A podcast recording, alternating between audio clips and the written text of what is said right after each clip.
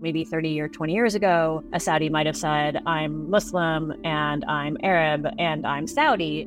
Now they might say, I'm Saudi and I'm Arab and I'm Muslim. You know, they're trying to radically refashion their country and they need help from the best experts in the world. Do you want to have your country's people be disqualified from that because of some essentially antiquated point of view about how countries work together? In recent months, it can feel like Saudi Arabia is intent on buying the world. It's bought up much of golf, sports teams, many of the globe's best soccer players to its own domestic league, and it owns huge chunks of many of the biggest companies on the planet.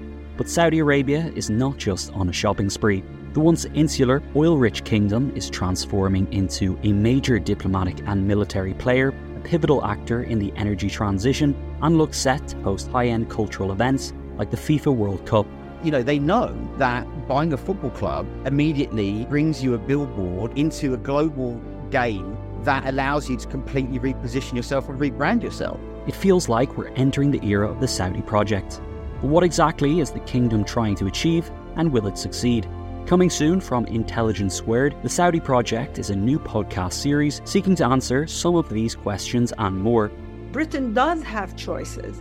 It's not either or situation. We either indulge Mohammed bin Salman or boycott Mohammed bin Salman. There is a third choice. Search the Saudi Project wherever you get your podcasts.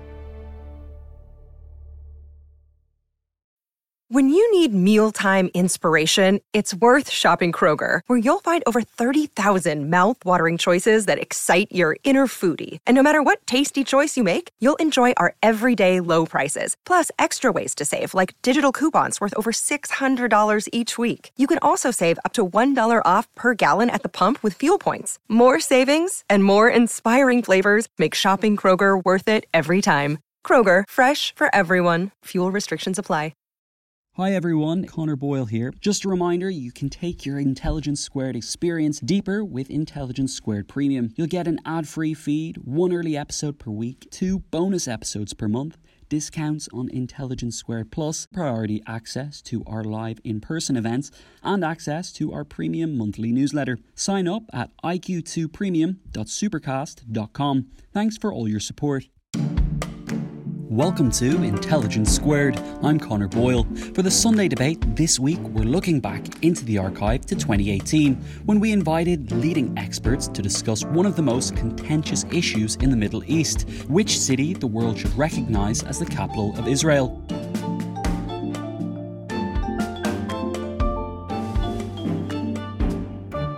British Prime Minister Liz Truss recently surprised some observers at the UN General Assembly in New York by saying there could potentially be a review of the current location of the British Embassy in Israel. It's currently in Tel Aviv. If Truss were to follow Donald Trump's lead in 2018 of recognising Jerusalem as the capital of Israel, the UK's embassy could be on the move. In 2018, we debated Donald Trump's intervention, the location of Israel's capital, and the contentious arguments that have long surrounded the issue. Let's hear more from our chair, the former host of BBC's flagship Newsnight programme and current co presenter of the Newsagents podcast, Emily Maitlis.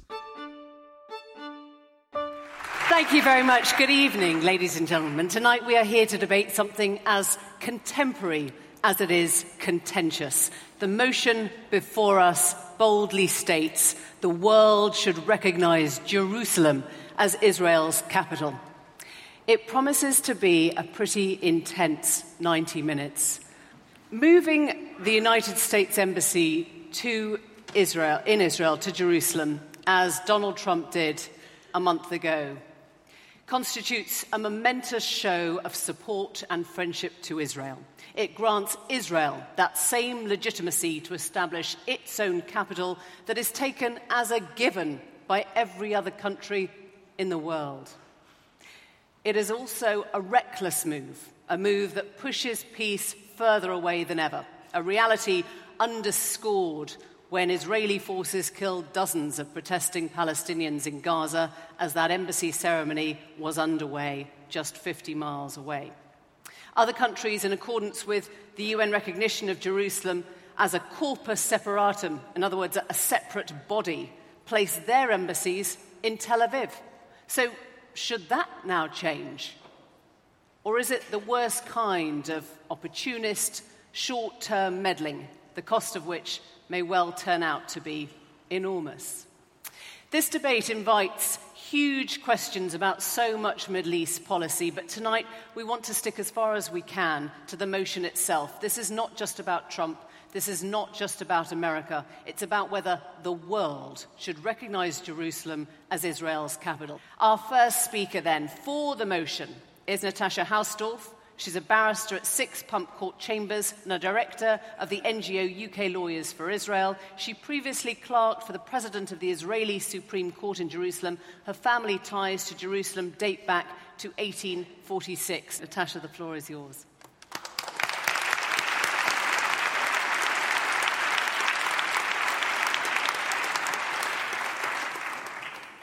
Ladies and gentlemen, good evening. Thank you, Emily, and the team at Intelligence Squared. It is a pleasure to be here. And yet, I'm also puzzled as to why it is that we must, in fact, all gather here on a Monday evening to discuss what must be self evident that Jerusalem is the capital of Israel. Why is this even a question? Should the world recognize Jerusalem? Why? Well, um, I suppose similarly, for millennia, the world did not recognize that the earth was round. There is at the uh, heart of controversy over recognition of Jerusalem as Israel's capital a series of myths. And before anything, I want to take this opportunity to debunk those myths. In particular, the myth of occupation. Because the framework of the law of occupation applies where a sovereign is ousted from its territory. Now, there is no state of Palestine. There never was a state of Palestine. There may one day be such a state, but that depends on negotiations and factors which we simply don't have uh, the time to be able to address properly this evening. Absent any sovereign from which land could have been occupied, the notion of occupation in a legal sense simply does not have a leg to stand on. And the term occupation, used in this context, is purely a political term.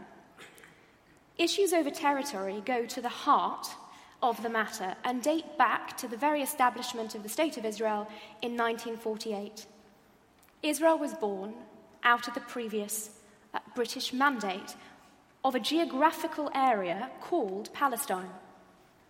Now, when a state emerges out of a pre existing colonial entity, there is a principle, a fundamental principle of international law that applies to determine and regulate the delineation of that new state's territory. That principle is called uti possidetis juris, and it dictates that the new state inherits the boundaries of the pre existing colonial entity. It's been applied uh, to the emergence of states in South America, it's been applied and governed the dissolution of the former Yugoslavia, and it's been consistently applied in Asia and in Africa. After Israel's War of Independence, when partition was rejected by the Arabs and in which it was set upon by five Arab armies seeking to annihilate it, the only new sovereign entity to emerge from the previous existing British mandate was Israel. And so the application of this fundamental principle of international law dictates that Israel inherits the pre existing boundaries um, of the British mandate that preceded it. And indeed, Israel's peace treaties with its neighbouring states to date with Egypt and with Jordan reinforce this reading because uh, those treaties ratify borders between Israel and its neighbours explicitly based on those pre existing boundaries of the British Mandate. That is the legal situation. Which leads me to the next myth illegality. People will tell you that this, that, and the other in respect of Israel is illegal because they have nothing else to say. In international law, the boundaries of Israel, Jerusalem as its capital, and Israel's current administration of the disputed territories which it acquired in defensive wars is categorically legal. Not only was there never a state of Palestine, but contrary to an increasingly circulated misrepresentation, until relatively recently, there was no such thing as Palestinian Arab national identity. My grandparents were Palestinians, Jewish Palestinians, designated as such by the British because they were living in British Mandate Palestine. In fact, my family was living in Jerusalem well over a hundred years before Yasser Arafat, who was born in Egypt, invented the concept of exclusive Palestinian Arab national identity in the 1960s. Okay, myths debunked. Let's talk about the city, which has been the epicenter of Jewish prayer and identity for the last 3,000 years, the capital of the only Jewish state. It's worth noting that there are 22 Arab states, 22 Arab capitals, one of them is in Jordan, where Arabs from Mandate Palestine form the majority of the population. But Jerusalem is special. Jerusalem is unique. It does, after all, host the places, the holy places, of the Abrahamic religions. Let's look around the region for a moment at the Bamiyan Valley or Palmyra, blown up by ISIS, at sites in Alexandria, destroyed by the Muslim Brotherhood, and at Gaza, more recently, where Hamas bulldozed an ancient Canaanite, four and a half thousand year old Bronze Age city known as Tel Es Sakan. Sites of religious and cultural heritage are only safe in the one democracy in the region. Now, Israel has, of its own volition, um, given authority to the Jordanian Waqf over the Temple Mount. The Waqf abused that authority by destroying archaeology and allowing terrorist activity.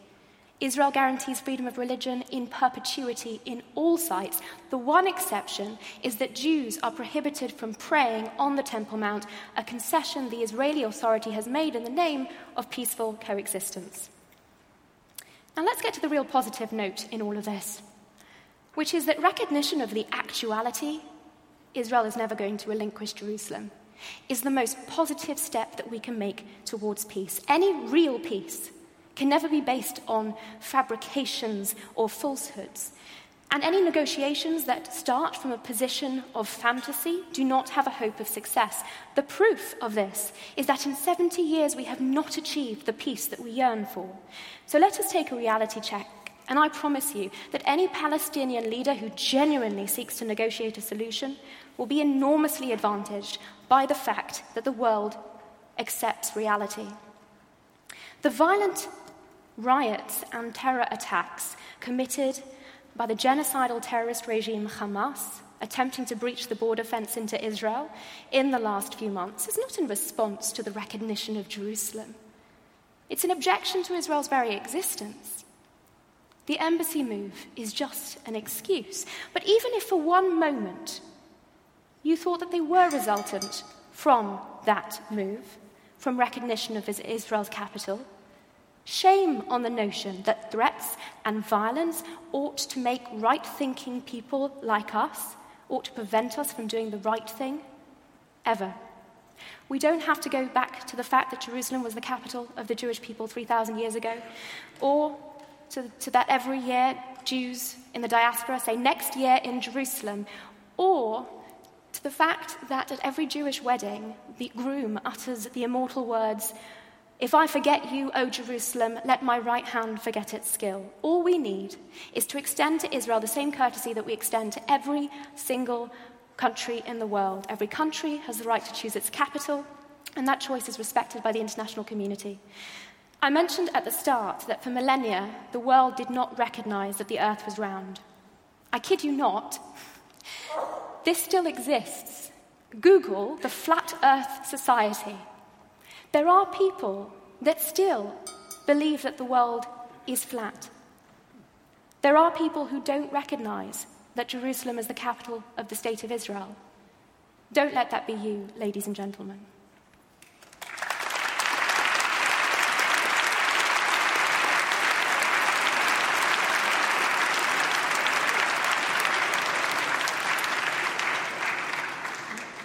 A provocative opening there, Natasha. Thank you very much. Ghada Karmi is our first speaker against the motion. She's a leading Palestinian activist, academic, and writer. She's a research fellow at the Institute of Arab and Islamic Studies at the University of Exeter, and she's the author of Return, a Palestinian Memoir, Born in Jerusalem. Garda, you have 10 minutes. Welcome.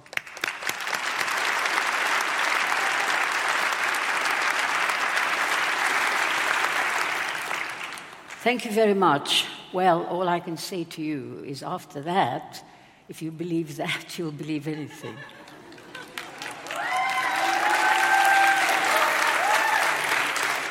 Um, uh, I, can't, I don't have the time to go into refuting every single of these old chestnuts that Natasha has produced, which I thought had actually died, but they're still being reiterated by defenders of Israel, I'm sorry to say. Anyway, uh, the short answer to the proposition that the world should recognize Jerusalem as Israel's capital is a resounding no. It should not, the world should not recognize Jerusalem as the capital of Israel, because to do so would mean that the world was recognizing illegal occupation, land theft, expulsion of the native population, and discrimination against those of the natives who remain in Jerusalem, it is to recognize illegal settlement building, to recognize, in short, serial violations of Palestinian human rights and international law. Okay, let's have a few facts.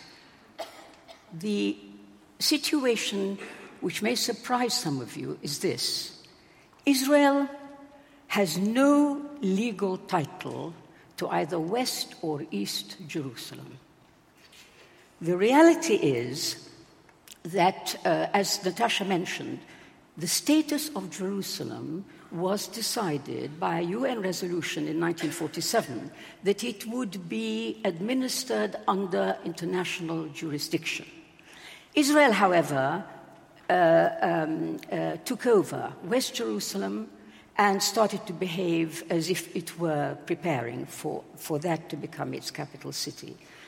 But Israel has no legal title to West Jerusalem. Its presence in Jerusalem is a de facto presence. In other words, it's recognized as a reality, but not in law, not by rights. And that is why the majority of nations do not have their embassies in West Jerusalem.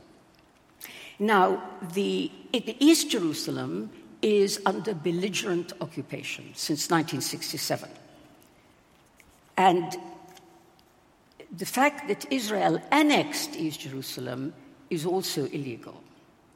Now, President Trump's decision to um, go ahead and recognize Jerusalem as the capital of Israel, despite all this, uh, in itself, quite apart from what you may think about the wisdom of such a move, actually confers no legality on Israel with regard to Jerusalem. So it doesn't actually make any difference to the legal position.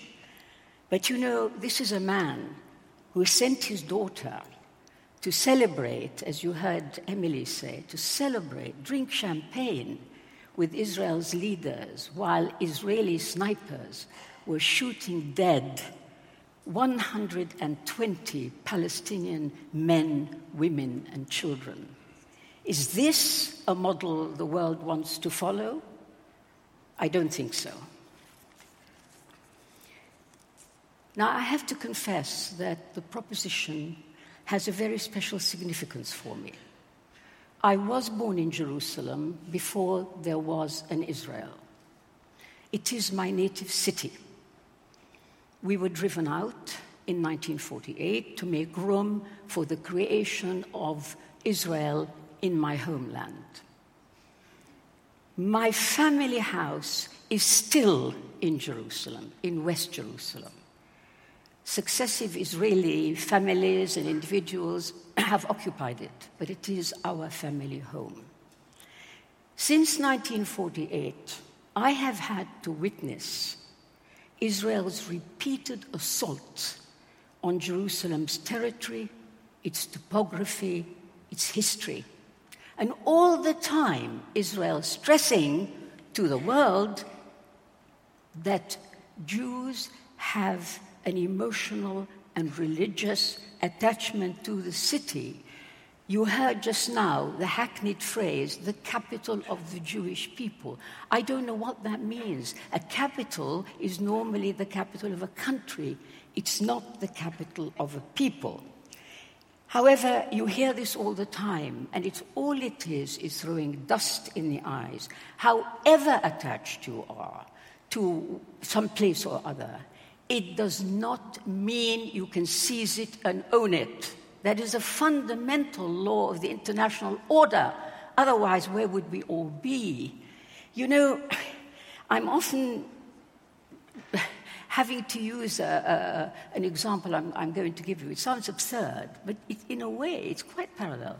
You see, supposing I told you that I have, and my family has, a very strong attachment to Buckingham Palace, and that I have documents, documents which show that my ancestors preceded the Queen of England. Really, do you think that would give me the right to throw the Queen out and take her place? I don't think so. So, the question of recognizing Jerusalem as Israel's capital really, what it does amount to in the end is going along with the brazen attempt on the part of Israel again and again to pull the wool over people's eyes to hold on to what it isn't Israel's to keep. That's what this is all about. And I don't think, looking at this audience, you're going to fall for that. You're not going to fall for that, which is why I urge you to oppose the proposition and vote against it. Thank you.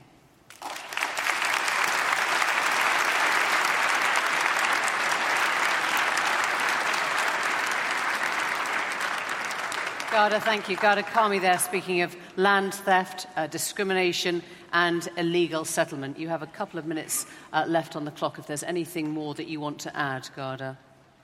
That's nice. It's the first time that's ever happened to me.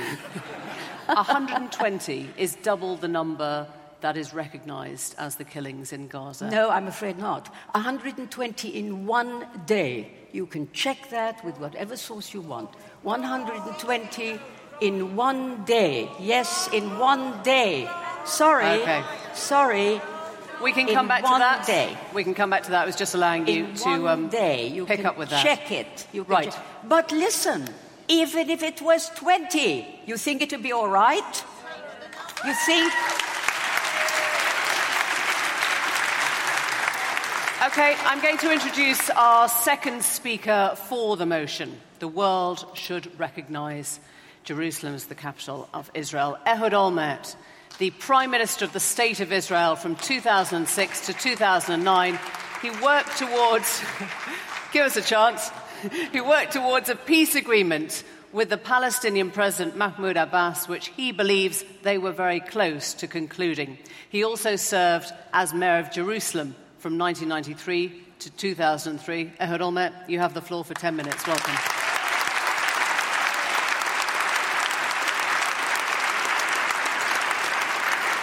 Thank you very much.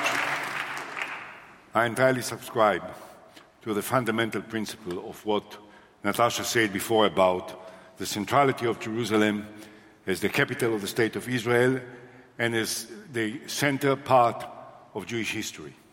But first and foremost, as the capital of the state of Israel. Secondly, I'm uh, forced to say that the numbers that you have spelled out Uh, uh, Mrs. Karmi, are entirely false. There were 62 victims in Gaza. Terrible. I am sad for each and every one of them. But the problem of this debate that we hold all the time is that you can't stick to the facts. You have to exaggerate in order to try and dramatize it because your arguments are not strong enough. It was said by Emily that I was Prime Minister of the State of Israel and negotiated with the President of the Palestinian Authority. And we were that close to reach an agreement. Had a Palestinian leader said yes to what I proposed, and this is what I propose, what I proposed then and I propose now, which can solve this issue in a just and correct manner for everyone involved. What I proposed was that Jerusalem will be the capital of the state of Israel. There is no question about it. It is, and it should be. But Jerusalem, not Beit Hanina, and not Isawiya, and not Shuafat, and not the refugee camp in Shuafat, and not Jabal Mukaber, and all the villages which are now considered to be part of the municipality of Jerusalem, and which I tried very much to take care of when I was mayor of Jerusalem and build and improve their quality of life much more than any of the Palestinians living under the, uh, the uh, tyranny of the Hamas in Gaza. But all of these villages are not part of the history of Jerusalem as far as we as Jews and Israelis are concerned. Therefore, my idea is very simple Jerusalem is the capital of Israel. All the Arab neighborhoods which surround the city of Jerusalem are not. As far as I'm concerned, they can be the capital of the Palestinians. No problem. Take it. No, take it. I proposed it. Now, I'm not talking theoretically, I'm not talking hypothetically. I negotiated with the Palestinian representative, the only person amongst the Palestinians, perhaps the only person in any Arab community in the world which was elected democratically. Mahmoud Abbas, a decent partner to negotiations. I proposed to him that all the Arab neighborhoods around Jerusalem will be part of the Palestinian state. I am in favor of a two state solution. Absolutely. And that all these villages will be the capital of the Palestinian state. Jerusalem, with the neighborhoods that were built after 67, will be the state of Israel unless someone wants to say it's not the issue of Jerusalem, and you could hear it. And I hope that my friend Mrs. Straw will not subscribe to this ridiculous position. That really what lies behind it is not East and West Jerusalem is not supposed to be capital of Israel. Israel is not supposed to exist as a Jewish state on the first place. And that lies behind it. Because I can understand that you can say, I am against having Abu Dis as part of the capital of Israel. I don't disagree. But to say that Israel has no right to have its capital in Jerusalem, in any part of Jerusalem, this is basically to say that we are not in favor of having Israel altogether. And this was the official position of all the Arab countries during 1947, and that's they rejected the 47 resolution of the United Nations, not Israel.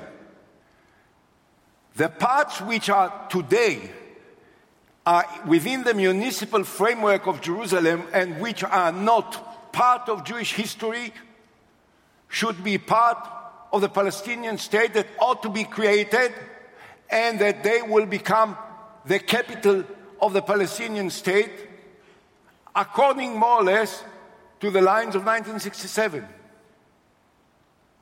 Now, I proposed it on behalf of the state of Israel again,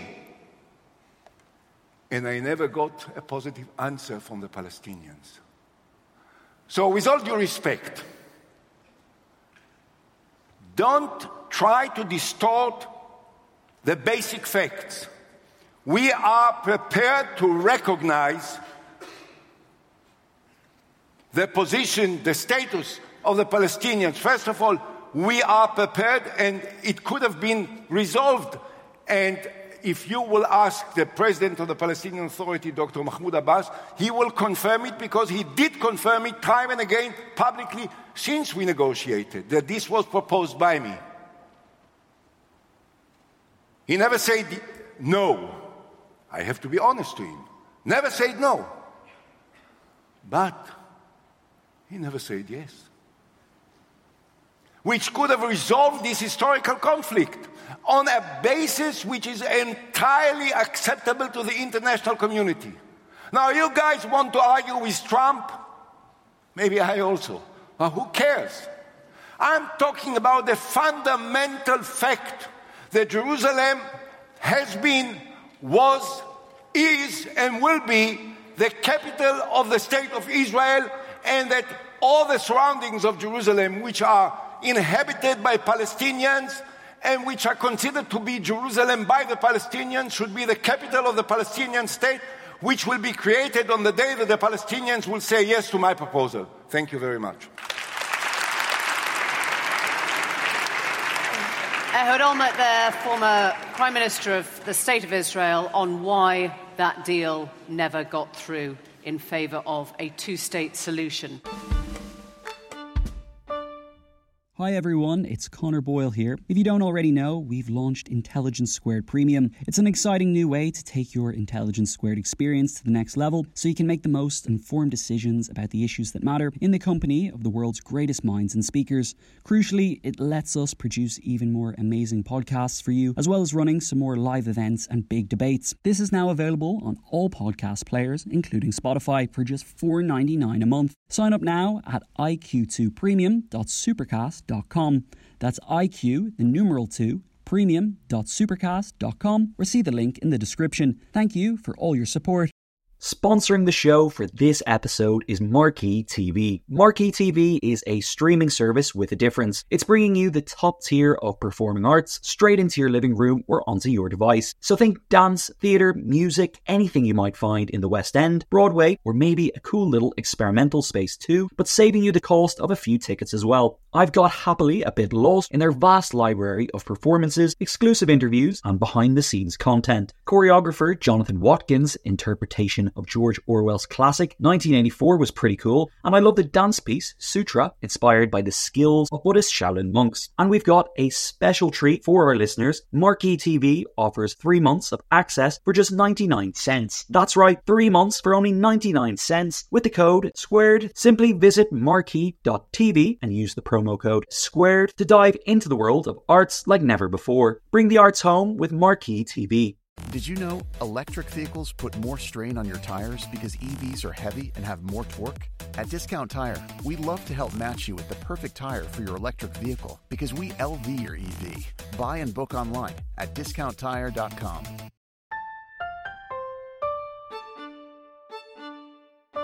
Our last speaker, then, our second speaker against the motion, is Jack Straw.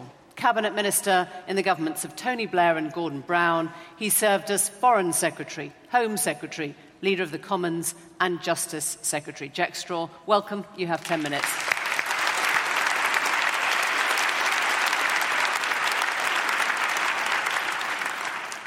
Uh, ladies and gentlemen, uh, thank you very much.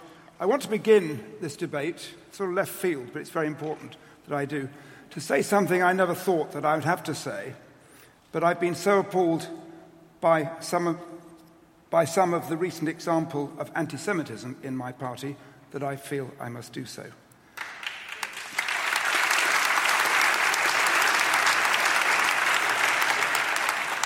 I've been in continuous membership of the Labour Party since 1960, 58 years. Uh, for almost, you work out how old I was when I started, uh, for almost all of that period, the issue of anti Semitism within my party simply did not arise. We're a party born of the idea of equality for all and proud of our consistent record of anti racism and of opposing discrimination on the grounds of religion. Moreover, because people of the Jewish faith had, in the Holocaust, suffered a greater genocide than any peoples in human history, no one in my party ever sought to dance on the head of a pin and seek to suggest disgustingly that it was possible to distinguish racism from anti Semitism. Until recently, that is, when in the last three years, some in the Labour Party have tolerated or condoned some completely unacceptable examples of anti Semitism. Now, I've been to Israel and the occupied territories on many occasions, and of course, I understand that to Israelis, Jerusalem is their capital. I'm not trying to tell you what is patently not the case, uh, uh, Ehud and, and Natasha. Of course, I understand that. But I think it's also important to understand that to Palestinians, Jerusalem is their capital too. And it's this conflict of perceptions, which is very powerful, which lies at the heart of the international debate as to when and in what circumstances it would be right to accord international recognition to Jerusalem as Israel's capital, and meanwhile, for international and diplomatic purposes, to sustain the current situation where Tel Aviv should be the site of diplomatic missions.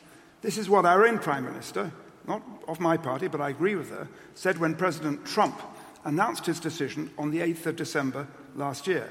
Mrs. May said, and I quote, We disagree with the US decision to move its embassy to Jerusalem and to recognize uh, Jerusalem as, as, the Israeli capital before a final status uh, agreement has been reached. We believe it is unhelpful in terms of prospects for peace in the region. The British Embassy to Israel is based in Tel Aviv, and we have no plans to move it. Our position, she went on, on the status of Israel is clear and long standing. It should be determined in a negotiated settlement between the Israelis and the Palestinians, and Jerusalem should ultimately be the shared capital of the Israeli and Palestinian states. I just pause that, that to, to, to say there that that's what we didn't hear with respect to them, either from Natasha or from Ehud, about sharing Jerusalem and not sharing the suburbs. Ehud. Uh,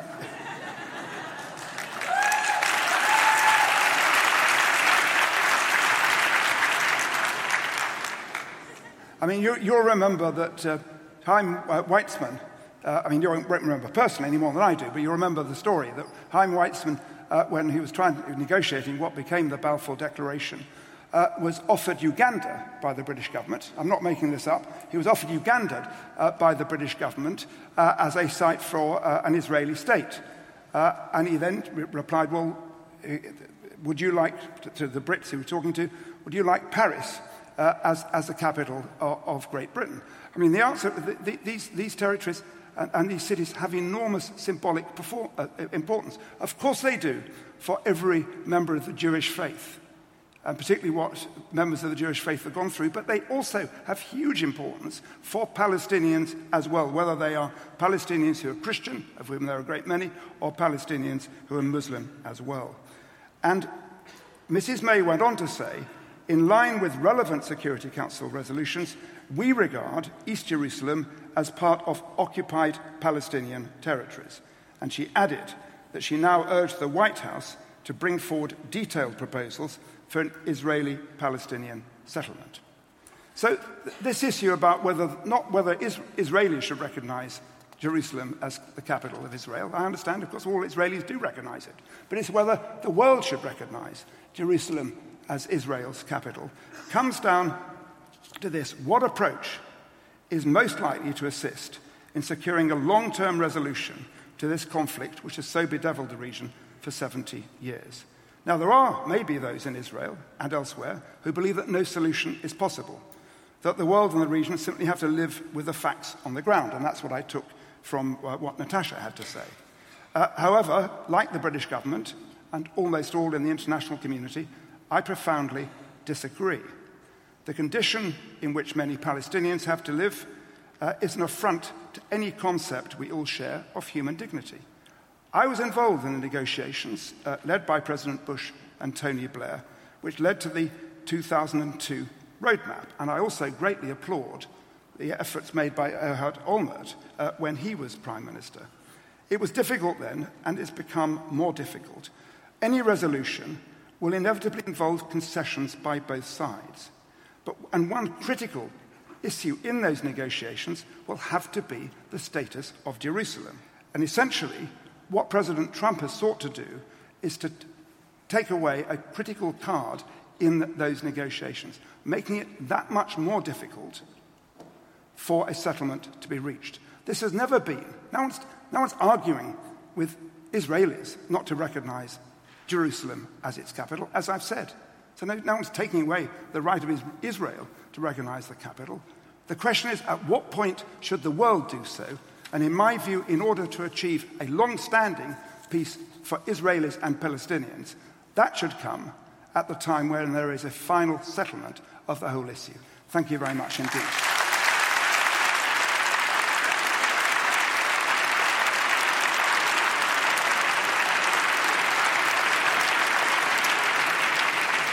Jack Straw finishing off our opening speeches from the floor there.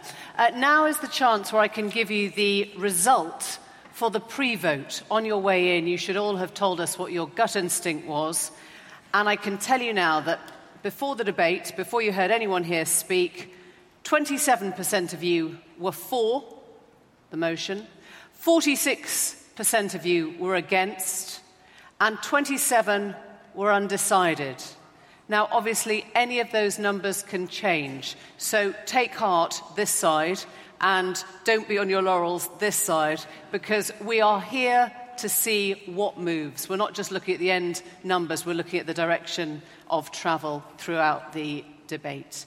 Um, we're going to have plenty of time to take questions from you all from the floor, but before we do, I just want to get a little bit of um, a debate going with our speakers here and pick up a little bit on some of the points you've made. Natasha, let's get to the bottom of the flat earther stuff, shall we? Uh, when you talk about flat earthing being the same, we think of that as parochial, as backwards, as blind. Are you really suggesting that people who pause before seeing Jerusalem as the capital of Israel are flat, are, those people who can't are flat earthers, are blind. You don't understand that at all. Indeed, Emily, and I think the matter can be boiled down further still. Um, Jack Straw, you asked, can Jerusalem be shared? I think the simple answer is to look at Damascus at the minute. Um, Jack Straw, right. you, you, well, let's, let's get to the bottom of, of this. You, are on record in, in 2005 um, with a withdrawal from Gaza praising the withdrawal, praising Abbas for uh, the stability he provided in the strip, and applauding the courage of that move. Well, look at the bloody mess in Gaza at the moment. You were wrong then. With respect, you're wrong now. And I, for one, doubt the grip of reality of an individual who believes that that Jerusalem can simply be shared and not end up like the rest of the Middle East. I, I was actually somewhat disappointed um, that the first opposition speaker in particular um, did not listen, did not pay attention to the, to the opening. It is a great pity because I think on the legality point, it might have been possible to learn something. But I, I, I might note, I, I do note, I must say that I have to correct one thing. I do have to correct one thing. She said I referred to the 1947 uh, resolution. I didn't. Um, with respect Natasha, to the I'm sorry, I don't want another speech. Let me just come no, in here. Of course, I, it was I'm, just. I'm, no, I'm going to let I'm going to let Ghada pick up on that. I just want to be very clear. When you say that Jerusalem can't be shared, are you essentially saying there is no two-state solution? I didn't say that for, for the Right, that's what I'm asking. Well, so you believe in a two-state solution that, is, that Jerusalem is not a part of? What we must be very clear on is look at where the notion of a two-state solution has, has come from. The important thing, and the reason I didn't mention the 1947 resolution, uh, which I have here, is because the term Palestinian is never used in it. Now, why did the UN not use the term Palestinian, but rather refer to the local Arab population at the time? Very simply because it didn't exist. So if we're talking about a two-state solution, okay. we God, need to see it in the proper context. Uh, listen, we existed, whatever you want to call us. And I'm here in front of you. Have a look at me. I exist. Whether you want to call me, uh, you want to call me Palestinian or you want to call me something else, I exist. Now, in terms of, I, I must say, this business about Gaza and this uh, so called uh, evacuation of Gaza and how, how, how, how bad it was, why is Gaza in this state? Do you ever ask yourself why it is that Gaza has been subjected to an inhuman siege where nothing, virtually nothing, can get in. Why is that? Why does Israel maintain that the people of Gaza cannot have freedom of movement by land, by sea, by air? Where is it written that this is justified and this is legal and this is something that we can, we can do to other people? Ehud Olmert, I'm going to bring you in here. You recognize that this is not an ideal state for Israel or the Palestinians. Number one, Israel pulled out entirely from Gaza. And Gaza is controlled by a terrorist organization. And you deny it. And you ignore it. You know, the killers of the worst kind, you know why? Not because they want to kill us. We know how to deal with it. Yeah, they killed the, they killed the PLO, they killed the Palestinians. In June of 2007, the Hamas organization brutally, in the most aggressive and violent manner, killed hundreds of PLO activists in Gaza, killed them and threw them from the top of the uh, buildings because they wanted to entirely Yeah, get rid but of wanna- the government of Abu Mazen. That's but- number one. With your permission, just one thing. I am absolutely happy and surprised to hear that, in principle, Mr. Straw does accept my proposition and agree that Jerusalem should be recognized as the, state, as the capital of the state of Israel. And, and that he says two things. One, that it should be subject to an agreement. I propose the agreement of a two state solution with an Israeli withdrawal on the basis of 67 lines. You hear me, Mr. Strock? 67 lines. The Palestinians didn't respond. That's number one. Number two, I didn't uh, suggest that the suburbs of Jerusalem will be uh, the Palestinian capital. Every part that was an Arab part of Jerusalem should be part of the Palestinian capital in Jerusalem. The Jewish city should remain the capital of the state of Israel as it is. Now, what you say is only one thing, which I must say for a person that was in the top government positions for so many years, you surprise Briefly, me. Ehud, I'm going to bring Well, in just the se- end of the sentence. What you say is that the two, the, the, the uh, city of Jerusalem sh- shall be shared by two different countries.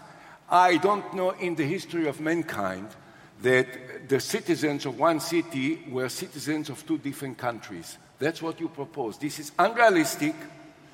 This is Okay, absolutely Jack imaginary. Jack Straw, and what I response. suggest is that the Arab part will be the capital of the Palestinians, and that the Jewish part will be the capital of the state of Israel as it is. And that is the only possible solution, practical solution that can be implemented between the two of us. Right. Th- thank, thank you. Uh, uh, I, I applaud, I do, uh, the, the fact that you stood up for the 67 borders. It's, it's a pity that some others uh, within uh, politics in Israel have not done so uh, and have sought continually to change the facts on the ground so those uh, borders become less and less relevant. The second thing is that, as you know, it's always been part of a possibility of a settlement that West Jerusalem should be the capital of Israel and East Jerusalem should be the capital of uh, a Palestinian state. And I mean, you, you, you mock the idea of a shared capital, but that is, you're not only mocking me, which might be easy enough, uh, but you're, uh, uh, you're also, as it happens, uh, mocking our Prime Minister, who says that Jerusalem should be the sh- ultimately the shared capital of the Israeli and Palestinian states. Yes, it's very difficult to find international analogies for the current position between Israel and the Palestinians because none exist. There is nowhere else in the world uh, where Palestinians, or equivalent of Palestinians and Israelis with all uh, the very difficult history, have to live cheek by jowl. So we do have to find, and we have to carry on trying to find, a solution to this near intractable problem, but I don't believe that it is completely intractable.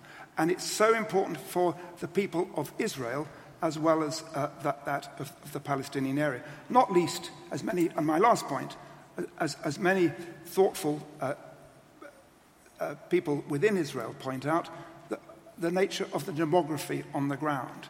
That not very many decades hence, Israel's going to face this really serious dilemma of whether it can be both a Jewish and a democratic state at the same time. Achieving a settlement is critical for Israel as it is for the Palestinians.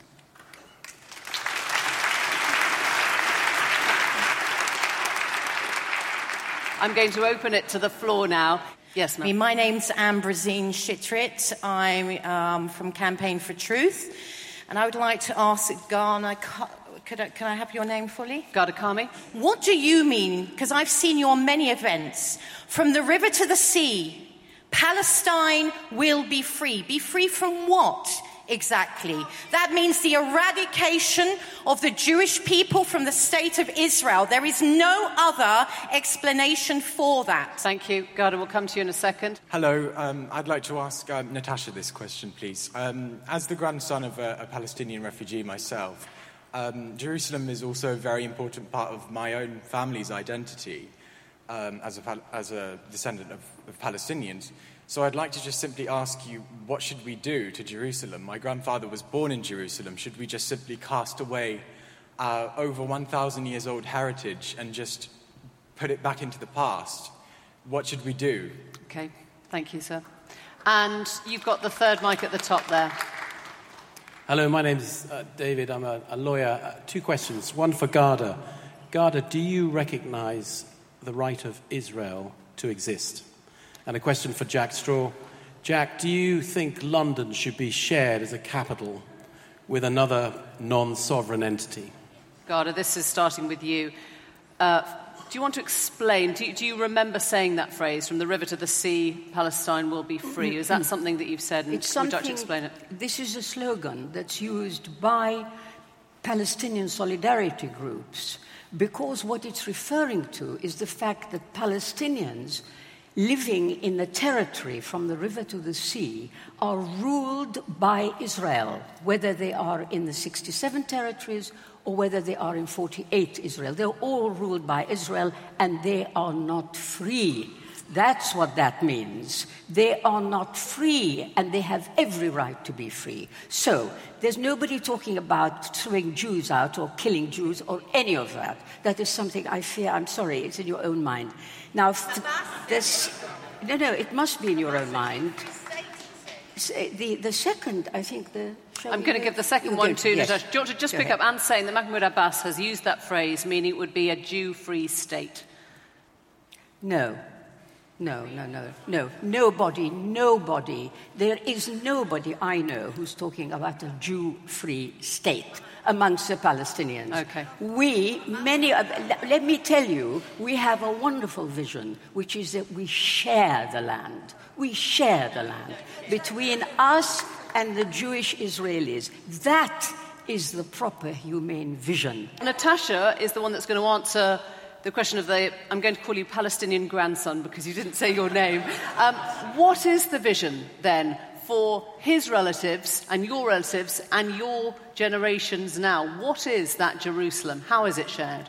Okay, well, on the Arab population of Jerusalem, I've spoken to East Jerusalemites. They are still in limbo because of the constantly failed negotiations, but the ordinary East Jerusalemite in the street the last thing that they want is to be ruled over by the corrupt Palestinian Authority with the threat of a violent Hamas takeover at any moment. The people whose rights that the op- opposition claimed to support, these people that I spoke to, moved from areas designated for the Palestinian Authority in order to remain under Israeli jurisdiction, in order to remain as amongst the only free Arabs in the Middle East. And Israeli Arabs are the only free Arabs in the Middle East. They have full political, human rights, civic rights. They serve at every level of society as members of parliament, in the government. So you're saying they prefer to be governed by Israel?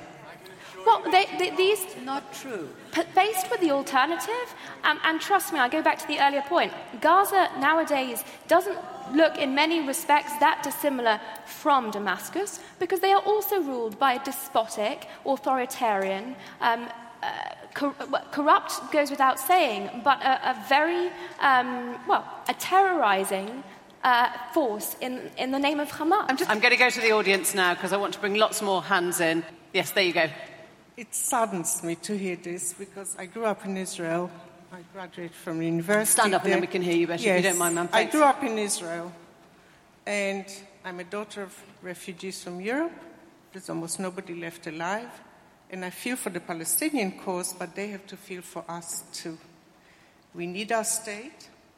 I find it very sad with, sad with Jack Straw that he talks about an occupied West Bank, and I'll come to the question why has nobody ever raised the issue the Jordanians invaded the West Bank, preventing thus the creation of a Palestinian state? And when they were given the chance not to invade Israel, yeah. King Hussein did invade Israel in 67. Okay. And after that, just they didn't negotiate peace, and Israel sadly clung to those territories Thank because nobody was taught peace. We've got it. Uh, the responsibility with the Jordanians. I'm going to let Jack Straw answer that in a second, but first, let's get. Yes, thank you. Um, I've got a two part question for the young girl next to Mr. Omer. First of all, in your researches, did you happen to avail yourself? She's a barrister. That, that's fine. She's certainly younger than I am. Um, did you avail yourself of any of the archaeological record in which uh, the Israelites and the Philistines are both attested in a, the same series of Egyptian stela at the same time from 1850 and have remained um, living in that land ever since, although more Palestinians than Jews for much of that time? Okay. Uh, did you know that? And secondly, do you genuinely think that the situation as it exists now benefits either Jews or Palestinians? And might it not behoove us Jews to grow some humility given our long standing relationship with the Palestinians and actually lower our entrenched walls? Okay, thank you very much. Thank you. Yeah, I'm, I'm being particularly brutal with the questions. I'm sorry, it's just I can see a lot of hands. I don't want to disappoint. Um, let us pick up, first of all, then, with this question, I except for Jack Straw, if you don't mind picking up on that. Do the Jordanians have a responsibility here? Do they have a part to play? Yes. I mean, look, if, if you go back over the history, a, a, a, lot of people have got a responsibility here.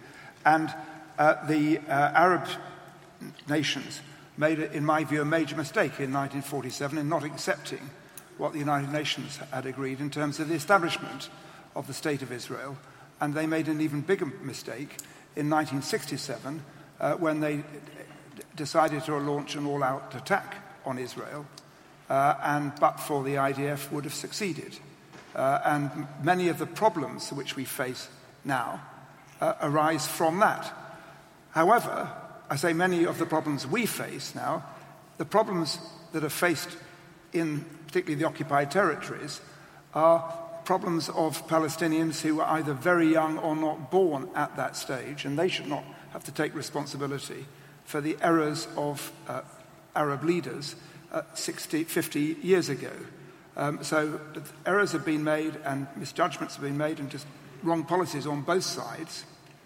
My concern, and actually it's shared with Olmert, uh, if only, well, if we would, would admit it, is how you best get to a final settlement and what role the status of Jerusalem should play in that final settlement. That's the issue. Um, just to pause for a second, if you see the boxes coming round, you are, we are sort of concurrently um, questioning and talking and voting. You should know by now that if you are for, you put the for in the box, against, you put the against the box. If you're still undecided, or should I say newly undecided perhaps, just put the whole card in the box without tearing it up and uh, we will uh, get to that end vote uh, right at the end. Um, let me pick up on the question that you made, uh, and I think it was to Natasha. Should the Jews, and I think you said, should we Jews show a bit of humility in this? Does the first offer, the first step in this, have to come from the Jewish people? I mean, I'll come to that just before. The reference to the Philistines is an attempt to rewrite history that I've not come across before. But I've already explained the origins of Palestinian nationalism. What's important to note, of course, is that the Palestinians in the West Bank and those in the Gaza Strip are very different. They're different in dialect, in culture, in appearance, and that's because they come from different places. The most common name in the Gaza Strip amongst Palestinian Arabs is Al Masri. It means the Egyptian, which is where many of them originally come from. So let us bear in mind the reality of the people that now identify themselves as Palestinians. I have no truck with that, Ghada. Um, I wish and I hope and I yearn for peace. The issue with. Res- the issue what do you mean you have yes, no truck with it? If, if God no, calls I, herself a Palestinian, no, I have no, and I have no truck with that now at, at all. What I, what I, what I must insist against is this notion uh, that this identity existed 70 years ago, because if it did, the UN would have referenced it. Just, yeah.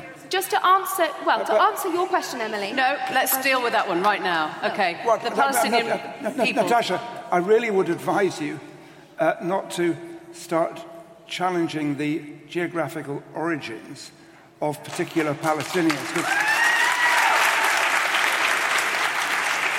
For uh, the Jewish peoples, plural, who has come from all sorts of places all over the world, that's an incredibly dangerous argument for you to deploy.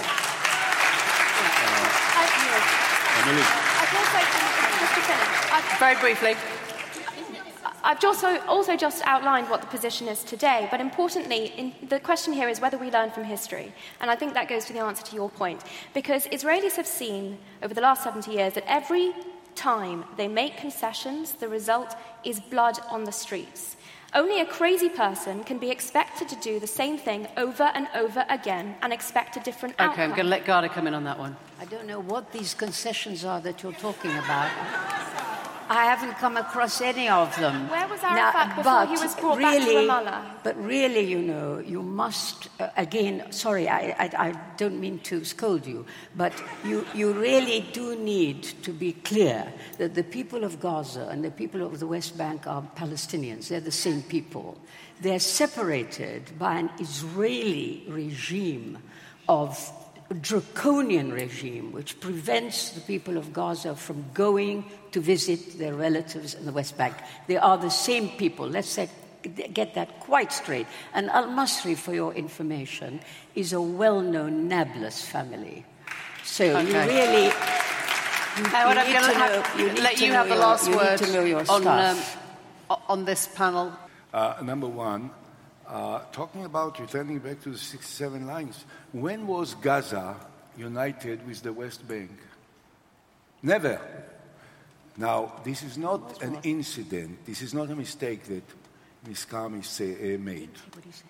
She doesn't want to recognize the separate existence of the state of Israel as a sovereign state. Therefore, she argues about this Gaza and the West Bank. They never were united, they always were separated. Before 67, they were separated. Because That's number one. They were separated because the Arabs and the Arab countries were against the 47 partition resolution. They were against it. Not we. We voted for it. They were against it. That's number one. Number two, we can go into a debate about the history and about the geographical limits.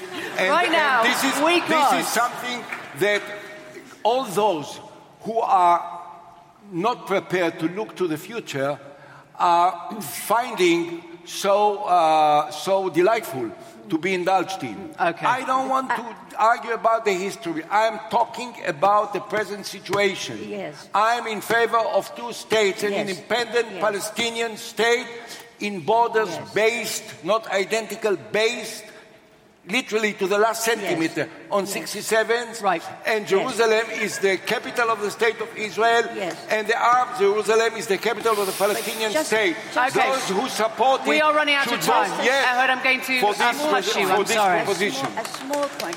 A small Very point. quickly. A small point to uh, Mr. Olmert.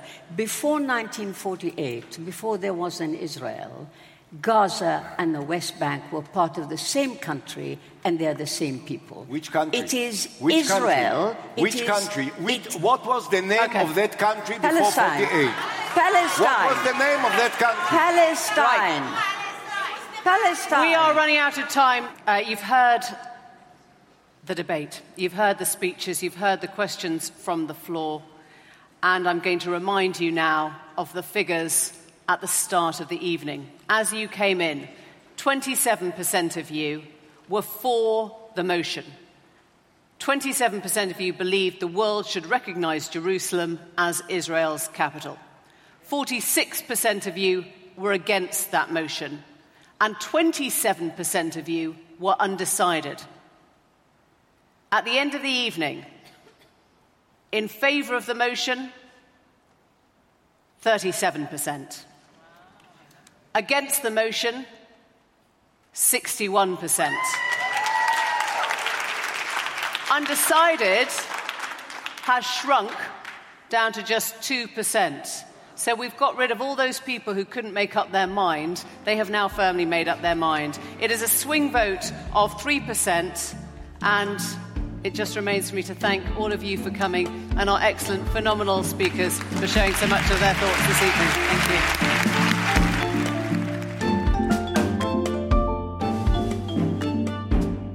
Thanks for listening to today's episode. Just a reminder you can support Intelligence Squared and get even closer to the world's most brilliant minds by signing up for Intelligence Squared Premium. For more information, go to iq2premium.supercast.com or see the link in the description. Thank you for your support.